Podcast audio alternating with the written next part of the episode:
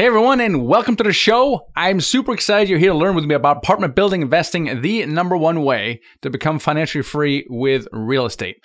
One of the things I get all the time is, uh, Michael, how to get started because I don't have the experience. You know, let me uh, let me invest in single family houses for the next five or ten years.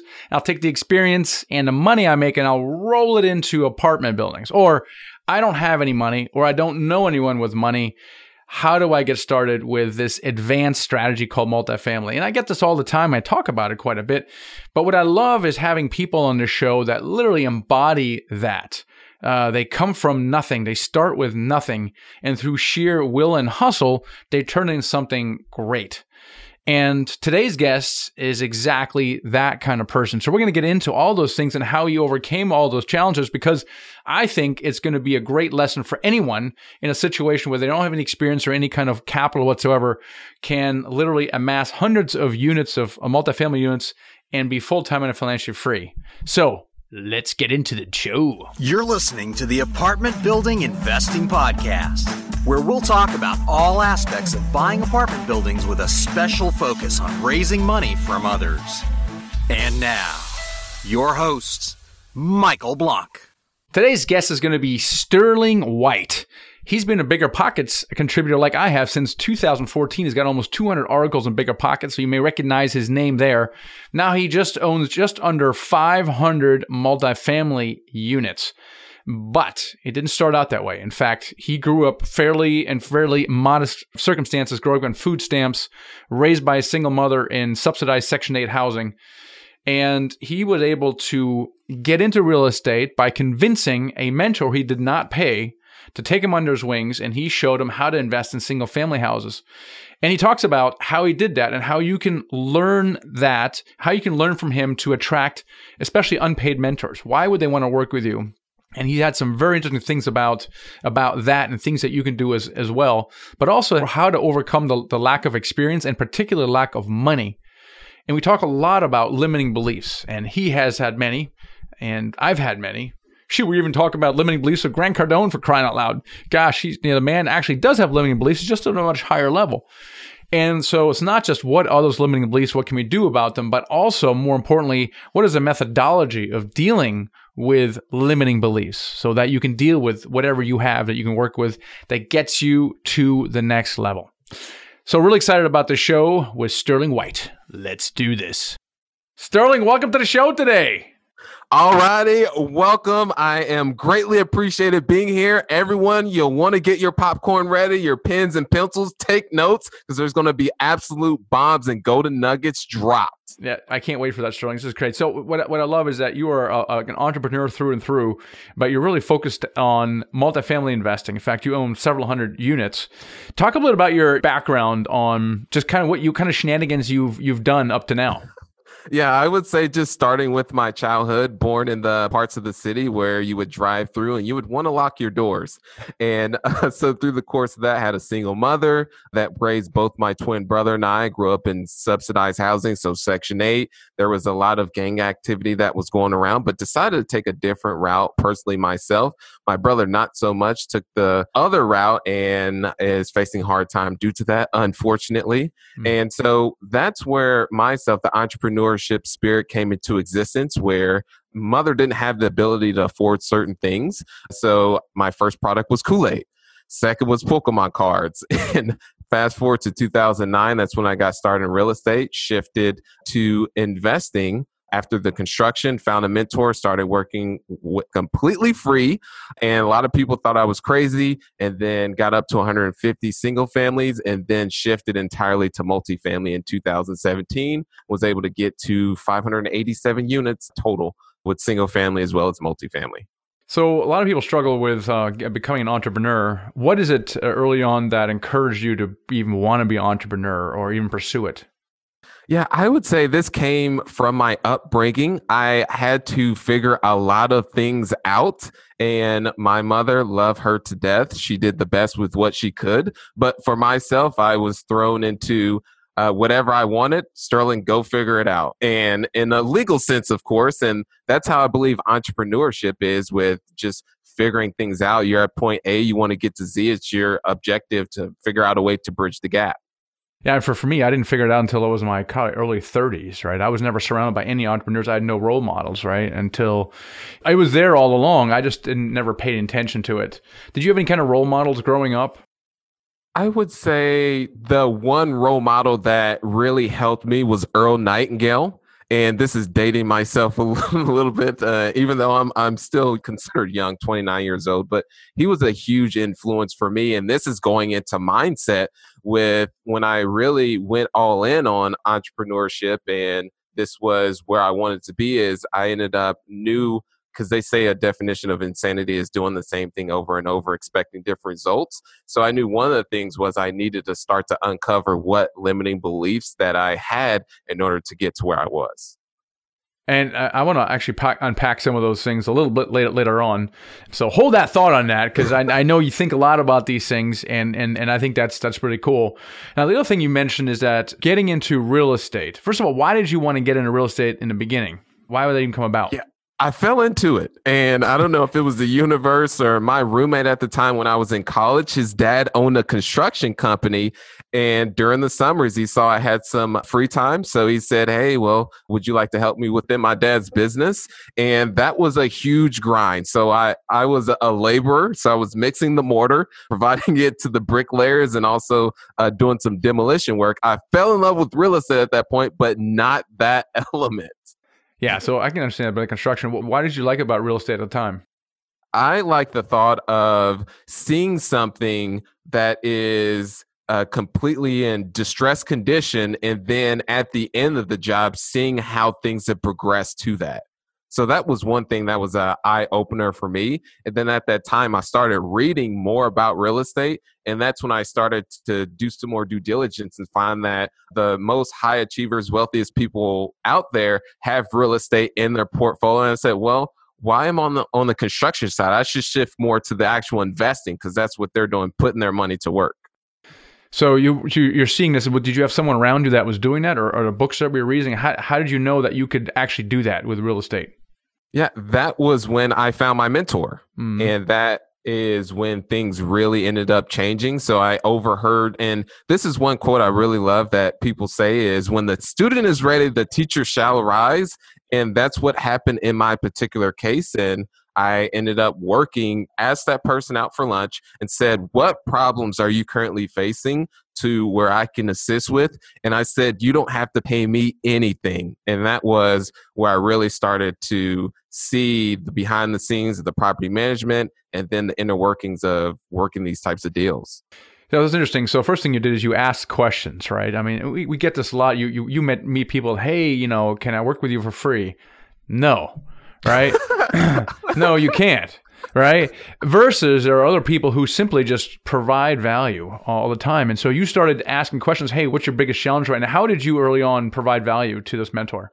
Yeah, and one thing too is going back to your point, have people that reach out to me and say, "Hey, can I sit down for an hour and pick your brain?" It's like there's no where's the you have to think time is very precious and valuable.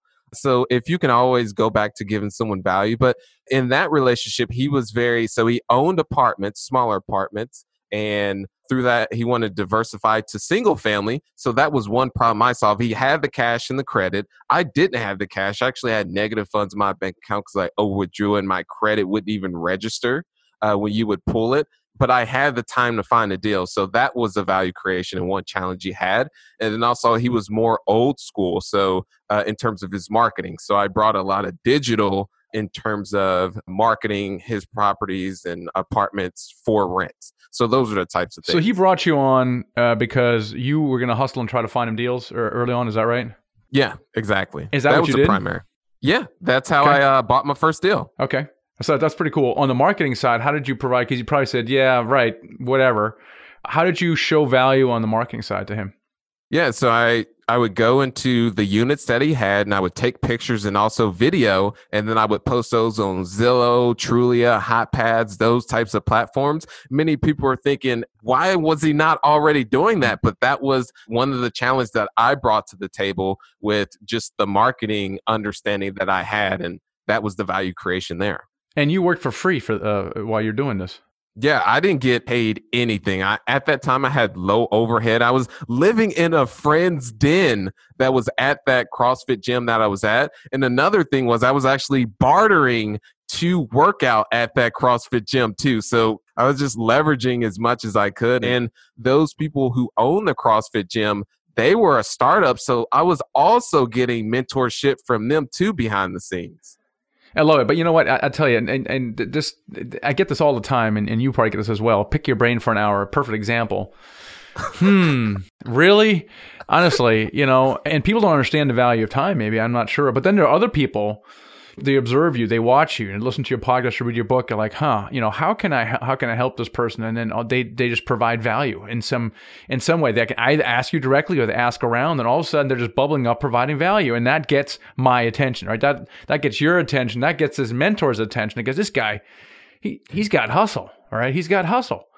And why don't give him, give him a shot? And I love that. Those people are hard to find sometimes, those unpaid mentors. And, you know, sometimes you have to pay a Very. mentor. In this case, it was an unpaid mentor, but man, you know, you didn't I get paid. with my time though. That's right. Yeah, and you didn't get paid, which is I, I, think in, in Rich Dad Poor Dad, that's what Kiyosaki was doing. Also, he was working for free, and a lot of people like that is insane. You know, a lot of young people, especially, are like, I deserve to get paid. really? Do you? You know, because had this mentor paid you, you probably would have said, No, I'm not going to pay you for that. And you said, You know, what, I'm going to do it for free. Yeah, and I thought long term. So the two and a half years I was working with them, I was able to compact the 20 years of his knowledge into the two and a half years. And the college education that I did get, I ended up dropping out on in my fifth year to focus really full time on uh, real estate. But through that, the only thing I got from that was this one class, which was ornithology, which is the study of birds. birds. yes, like, orthopedic. No, it was birds. Okay. yeah, that was the biggest takeaway that I got. I, of course, there were other things, but I really, myself personally, didn't get the most from it. But outside of ornithology, I still go out and I do bird watching. That's pretty crazy, man. But that's a whole so, other topic. Yeah, that's going to get me on a tangent there, Sherwin. So let's not let's not go down that one. But anyway, so you you learned the single family house investing. It sounds like, and it sounds like you started doing some of your own.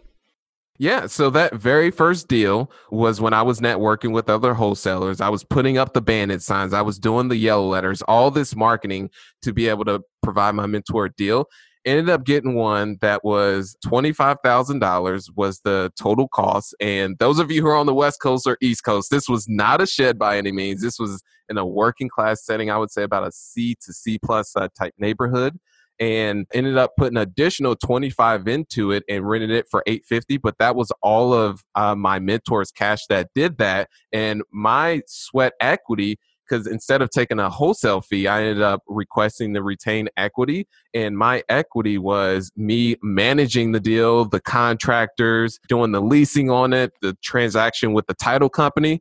I learned a lot from that, and it was an absolute madness, I would say. that is madness. That is madness. I I, I paid like forty thousand dollars for the same thing that you got, you know, did for free because I had a mentor for the house flipping stuff as well. And so now you learned this thing, and uh, what what happened after that? Did you do more than one deal? Yeah, purchased the one right across the street. Did you do it uh, yourself, uh, or did you do it with with a partner, or did you do it with, with him? With the same partner. Sorry, and did you at one point did you quote graduate from from that, or did you do all of your yes. houses? You did. And ended up graduating, and then the partnership I went into after that was where I was able to get up to 150 single families, and then wow. in 2017 shifted to uh, multifamily entirely. So you guys were pretty successful. Uh, these were primarily fix and flips, or holds, or combination. Uh, these were uh, strictly buy and holds. Buy and holds. Wow. So you get a portfolio of 150. You were probably raising money at that point to fund these, or how were you funding those? That is correct. So we're using friends and families cash originally to buy the deals and then renovate, mm-hmm. and then would similar the BRRRR method as people uh, are familiar with, but instead of using a lender, would get outside investors from across the country and some international to cash out the original funds and then go buy the do the same thing, and those uh, investors who came in would get a return of their their capital from the cash flow that kicked off from the properties. All right, so it's great. So you were figured out a way to scale that, and who was managing this portfolio while this was going on? Uh, that was both my partner and I at that time, and it was a lot. How was your life at that time, Sterling? Uh, it's about the same as now. Uh, very similar to a lot of work and grind, and Yeah. but it's what I personally enjoy. So when it comes to getting a deal, so this was a couple weeks ago, closed on 156 unit, which all started with a cold call. But I enjoyed the process and the work leading up to the deal itself. When actually closed on a deal, I was like, yay, okay, the next one. But I enjoy more of the actual work itself. Yeah, that's that's that's great, uh, and that's really really important. That uh, you I probably learned a lot. Uh, first of all, you were you learned about marketing and leasing and operations. So you built it up to a fairly successful point. Why did you start to shift, or why did you shift to multifamily? Why not continue building a, a thousand unit portfolio?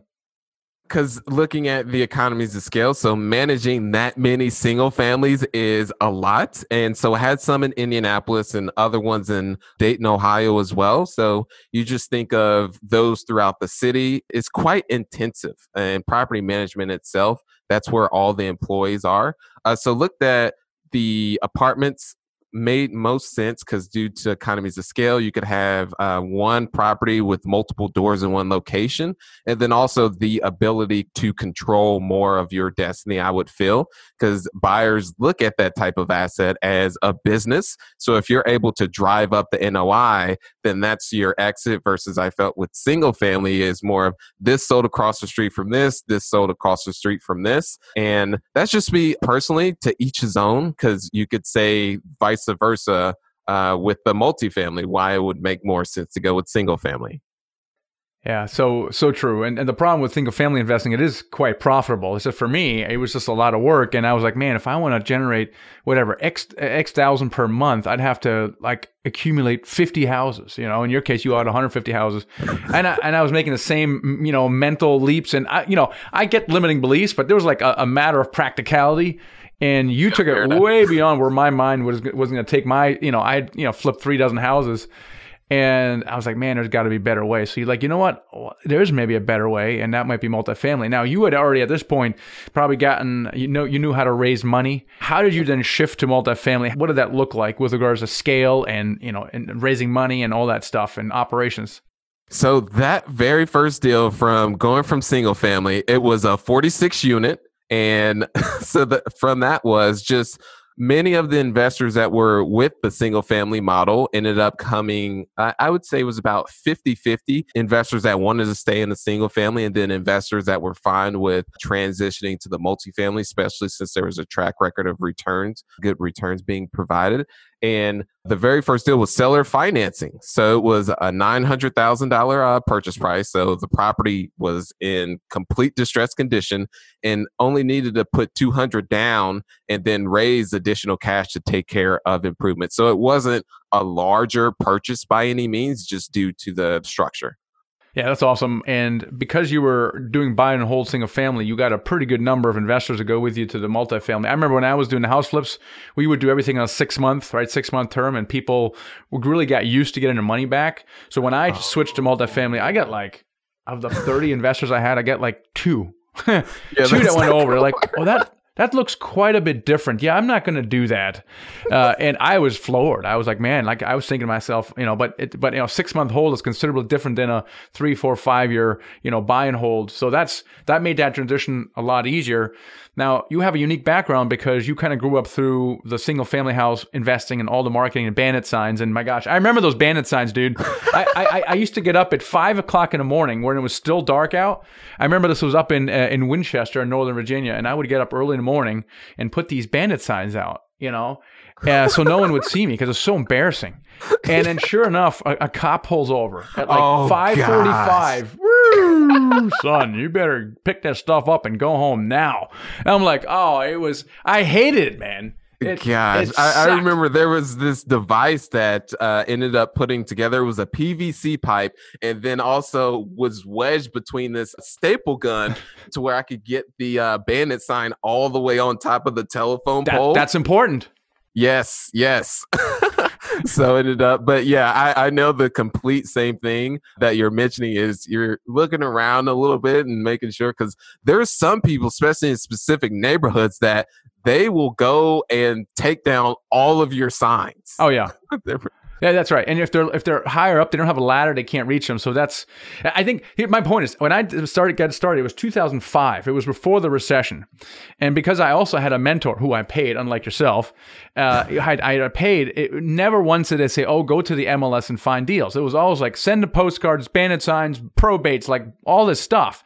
And so when I first got started, I thought that was normal, right? And now people are like, well I'm just going to go on LoopNet or I'm going to go on the MLS. And, and, you're like, well, you know, um, that's not really how it works. Oh, the, the, the, market is too too overheated. There's no deals out there.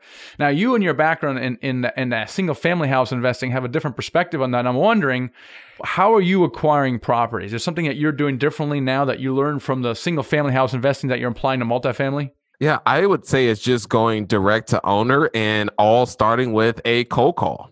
God, it's old Which, school right there. All right, tell me yes. more about that. And I know people are getting a little bit squeamish when I mention about calling a complete stranger.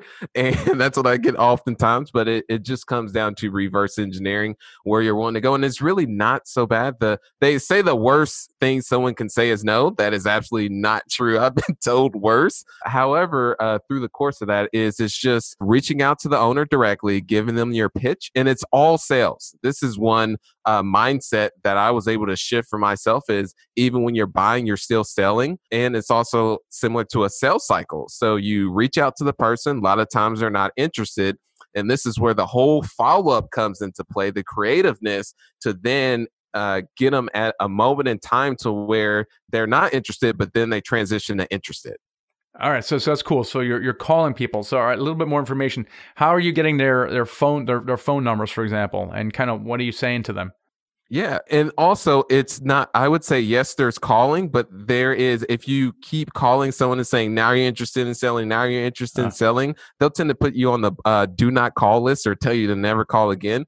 So, other things that I implement is uh, sending birthday cards. So, I'll send an owner a birthday card, small note that says, Hey, I may be a little bit too soon or a little bit late, but just want to make sure I got you covered. P.S. If you happen to change your mind about uh, selling your property, I'm your buyer. So, these mm. are the types of things and also, I'll reach out to an owner and say, Hey, have you considered a 1031 exchange? So, those are all the things within the follow up that I'll, I'll, leverage versus just uh, cold calling. So, multiple channels. Okay. And back to your earlier question, that was, oh, so it'll just be a simple when reaching out. Hey, Michael, did I catch you at a bad time? Most of the time, you'll say, uh, depending on what this is, I completely understand. I called out the blue. Uh, the reason for the call is I just bought Bentwood Apartments across the street from yours and wanted to personally reach out to see if you consider on selling. And then they'll most likely say, ah, I'm not interested. I completely understand, Michael. If I if I were in your shoes, I'd say the same exact thing. Tell you what, give me 30 seconds. If you don't like what you hear, I'll hang up on myself. And then that's when you go into the qualifying questions. Yep. And uh, in essence, if they're not a seller, then you just move on to someone who is a, a seller. That's what it comes down to.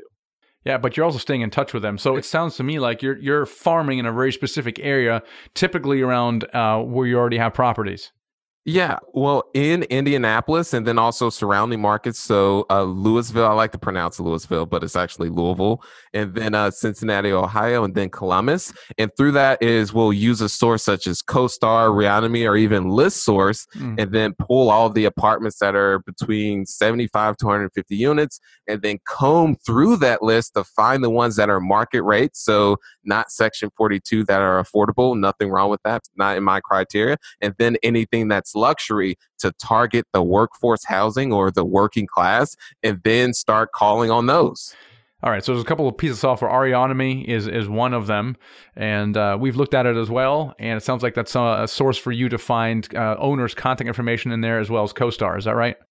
Yes. And a lot of times, even these large data providers such as CoStar, their data may be incorrect. So, this is when you'll have to do some additional digging to skip trace the LLC to find who the owner of the LLC is, and then the skip trace to find their contact information to then send them a postcard or give them a call. That's great. What do you use for skip tracing?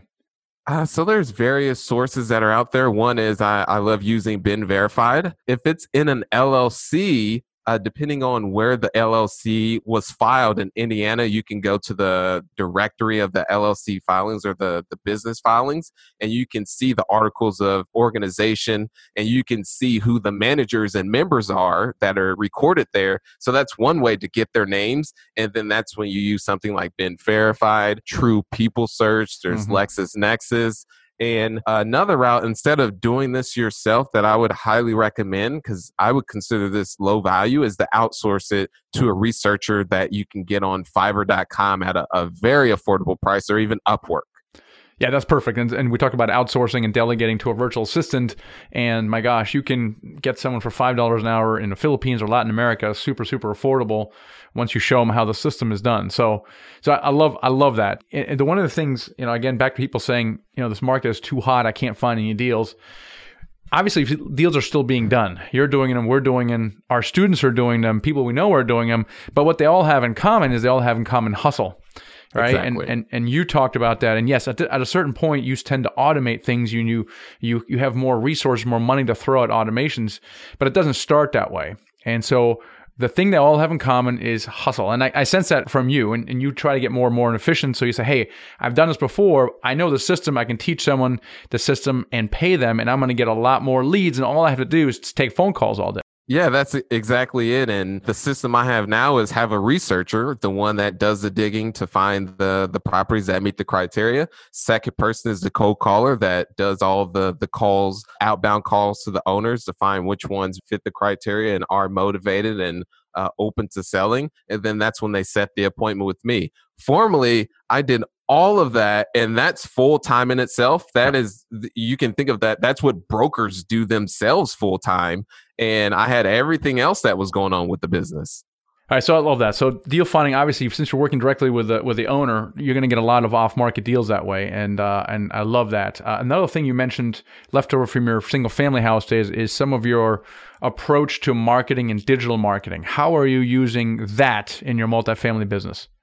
So leveraging, I would say on the the marketing and digital marketing, just use the standard uh, apartments.com, the rent.com, the apartment guide. So those types of uh, uh, systems, but on the back end have started to implement more automations, uh, meaning that when an email comes in, everything's automatically uh, so an email comes in from someone who's interested in, I keep using Bentwood Apartments. There's an email that goes out to them. Thank you so much for uh, your interest. If they don't respond, another email goes out to them several days later. And if they do respond, then it automatically cuts off the sequence of them receiving that. And in between that as well, have set up a system for virtual assistants that's outsourced as well to do outbound calls to those people. So have implemented the digital automation side along with some more traditional as well.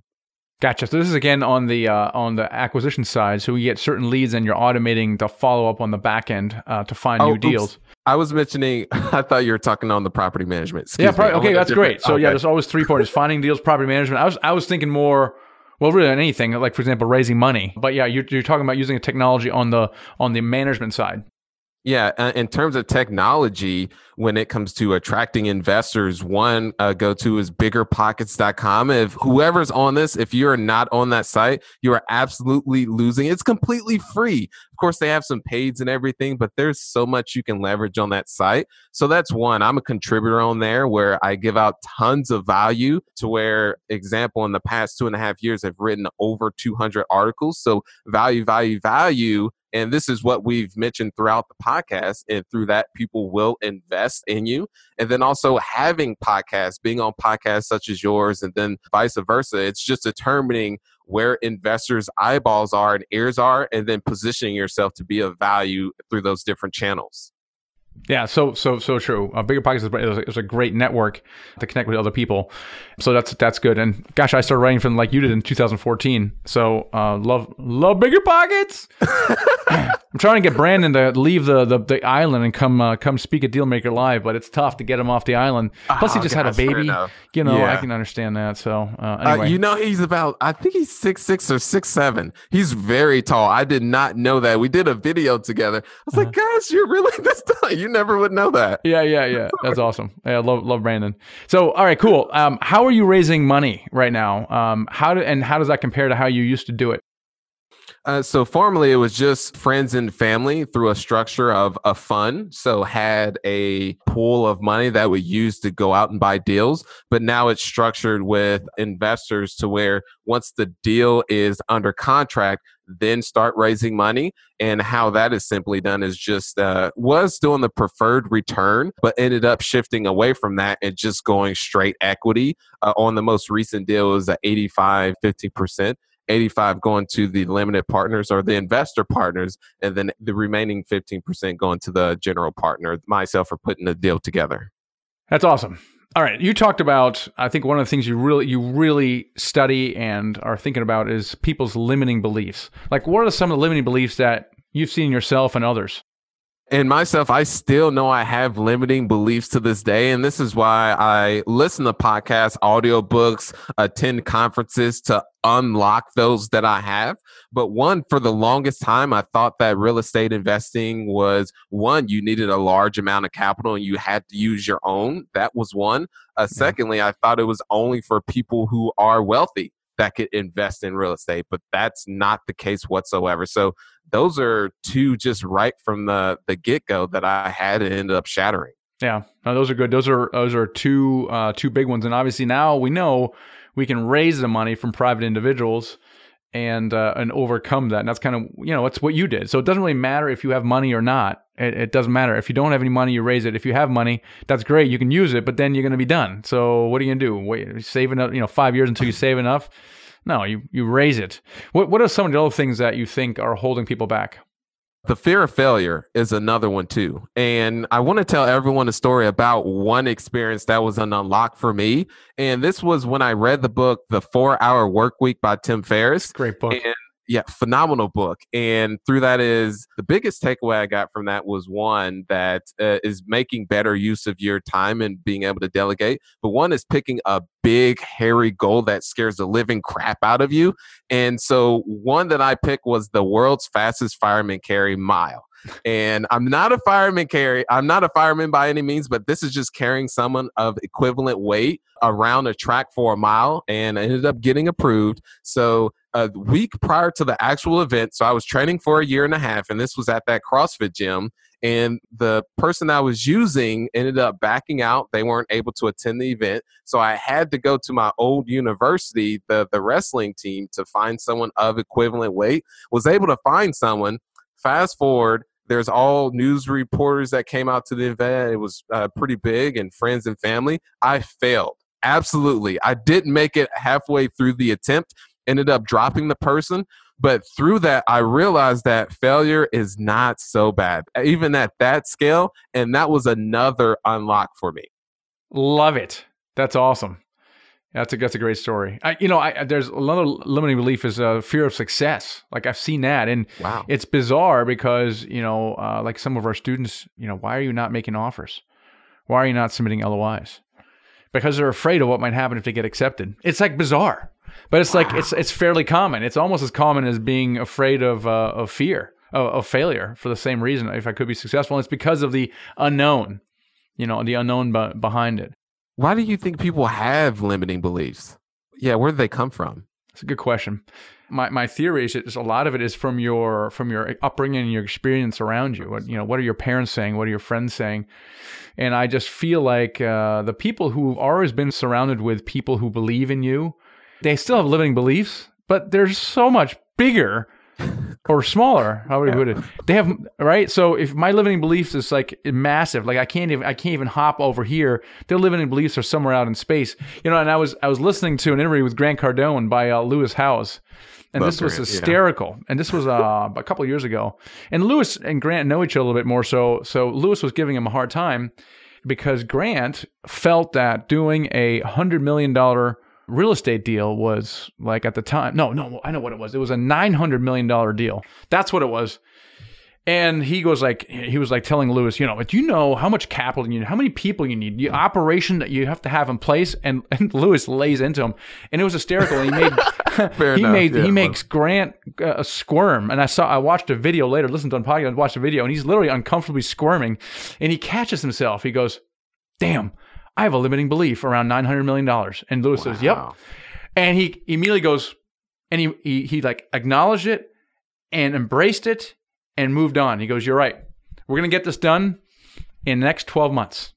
Like that's how fast he shifted off that, and I think it's something you can train your your mind to do. You know, taking limited belief, you know, looking at it, chewing over it, talking about it, and then evolving it, right? But a lot of people, I think a lot of people don't have that self awareness that they have a limiting belief. It just That's affects what I their was going to mention. Would you consider it a blind spot in a Yeah. way? Yeah, I think so. It's a lot. It's a, it's a blind spot because if you knew what your limiting belief was, you could try to do something about it. Fair enough. But most people don't. But it, but it affects their behavior because it's uh, I think it's subconscious. So someone who doesn't submit an offer has a limiting belief around where could that go, and it could it probably will go back to failure again. Okay, if if someone accepts this offer, oh my gosh, I don't know what's going to happen, and I'm probably going to fail. Right. And so to avoid that, I might as well just not put an offer. That way I'm safe. And so instead, what I'll do is I'll just research uh, on LoopNet and analyze deals all day long. So I never have to make an offer. It's, it's bizarre psychology, but you gotta call, you gotta call that out, that limiting belief. And uh, everyone has it. And when I listen to Grant, you know, my limiting beliefs are much lower. Like, you know, they're not around $9 million. And um, on the other hand, you know, you have to be realistic as well, you know. I agree. And would you say that it's similar to a thermostat that that limiting belief and this is one thing I've heard too is that let's say the thermostat's at 70 or that's your limiting belief that whenever you're tapping up against that you'll sabotage yourself as you had mentioned someone will take another step and say well I'll just research properties instead of doing actually what I need to do to get over that 70% or that that thermostat where I'm tapped out at. Yeah. Yeah. I mean, it manifests itself in so many different ways. Where does it come from? I don't know. What do you, where do you think it comes from? I would say a lot is childhood upbringing. One thing is how I was brought up going when it comes to money. I never realized one the the value of time and being able to leverage cash to buy more time. So now is when it comes to doing laundry or even grocery shopping, I outsource that.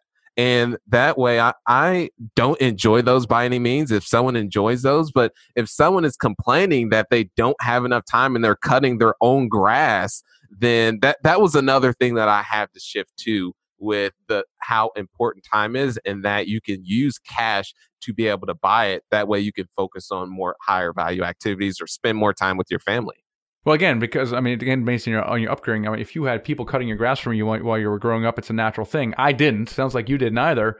So the idea that you would pay someone to like, clean your house, or you know, like you know, I can do it myself. I'm just gonna do it myself. Right. Like it almost feels like a luxury item, and maybe to some degree it is. But I had to shift my belief around that as well. It's like you know, what is your best use of your time? It could be doing something more productive, or it could be simply spending time with your family. But that, again, that's a limiting belief as well. Like I said, I, that was I had a limiting belief around you know little stuff like that. But they make a big difference if you add them all up. Yeah, I, I, another example is I went to Kings Island with my little. I'm a part of Big Brothers Big Sisters, and went there, and it was I believe twenty or thirty dollars more to purchase the fast pass. That way, you don't have to stand in line as much. And a couple of the rides, it was about a two hour wait to where I would just go in there for fifteen, just stand in line for about ten to fifteen minutes. But it's just it's just a different type of thing with the the value of time and being able to buy time. But never would have considered that. I, I think you can practice overcoming limited beliefs. I, I think you know you become aware of them and you deal with it, and yeah, and you deal with it, and you just do that all your life. And Kings Island is an amusement park for those of you who are not familiar with that. That has been great, man. I could go on all day jamming with you, Sterling. How can people connect with you? Yeah, I would say one is biggerpockets.com. Uh, research, uh, well, just type in Sterling White and then slide into the DM. And then also TikTok. Those of you, if you're not on TikTok, Sterling White Official. Uh, that is definitely a emerging platform and going, uh, devoting some resources uh, on that. And yeah, I would say those are the, the two primaries. And that is awesome. Hey, dude, it was great, great hanging out with you. And uh, thanks for sharing your experience and your inspiration, man. So awesome to have you on the show. Thank you so much. Appreciate everyone. And just remember at the end of the day, we only have so much time on this uh, planet. So why not go for it? So the bottom line is this okay? You don't need experience And you don't need a bunch of money to get started with multifamily. And Sterling White certainly is an example of that. You know, if you're going to look for a mentor, then try to provide value to that mentor. Don't say, hey, let me take you out to lunch and pick your brain. No one wants their brain picked. What is that even? Like, that makes no sense to me, right? Look for ways to add value to a person, whatever that is. Add value to that person, whether it's directly related to what you want or not. In most cases, it's not. That will get that person's attention. So it's so good. Okay. Learn the art of raising money. It's so many people do it. It's not actually complicated and it doesn't matter whether you have money or not. It just doesn't matter. All you need is a little bit of education, using the right language, and a certain amount of confidence, which you get from number one, education, but also practicing and doing. And it doesn't take years. I mean, there's people within 30 to 60 days, people get started with our program that all of a sudden talk like insiders. They've built a team around them, right? And so it you don't need years and years of single family ex- uh, investing experience to basically sound knowledgeable. All right. So I really encourage you guys to educate yourself and I actually have a, a free webinar I wanted to mention you guys, which is uh, the michaelblank.com forward slash blueprint. Because in that webinar, it's an on demand webinar. I really talk about those two limiting beliefs and what you can do to overcome them, and then what you can, and, and, and the actual process of doing your first multifamily deal. It's uh, the webinar is called "How to Do Your First Apartment Building Deal Without Experience or Cash." Imagine that, because this comes out a lot. Now, for some of you guys listening, watching this, uh, you may want to accelerate your progress and go bigger faster. Okay. If that describes you and you're able to invest in yourself in that way, consider our mentoring program. Check it out at themichaelblank.com forward slash mentor. You can schedule a call with us and see if that's the, the right fit for, for you and for us. But you're essentially working one on one with a super experienced multifamily syndicator who has done what you've done. Not only done their first deal, they've probably done several deals and they've quit their jobs. And there's a huge mindset around that. So if you want to accelerate your progress, uh, avoid some of the bigger mistakes, then that might be something to consider. So check it out. Schedule a call, themichaelblank.com forward slash mentor. All right, guys, enjoyed. Hope you had the same thing, and we'll catch you in the next episode. Thanks for listening to the Apartment Building Investing Podcast with Michael Blank. For more free podcasts, articles, and videos, go to themichaelblank.com. There, you can also download the free ebook the secret to raising money to buy your first apartment building. Till next time.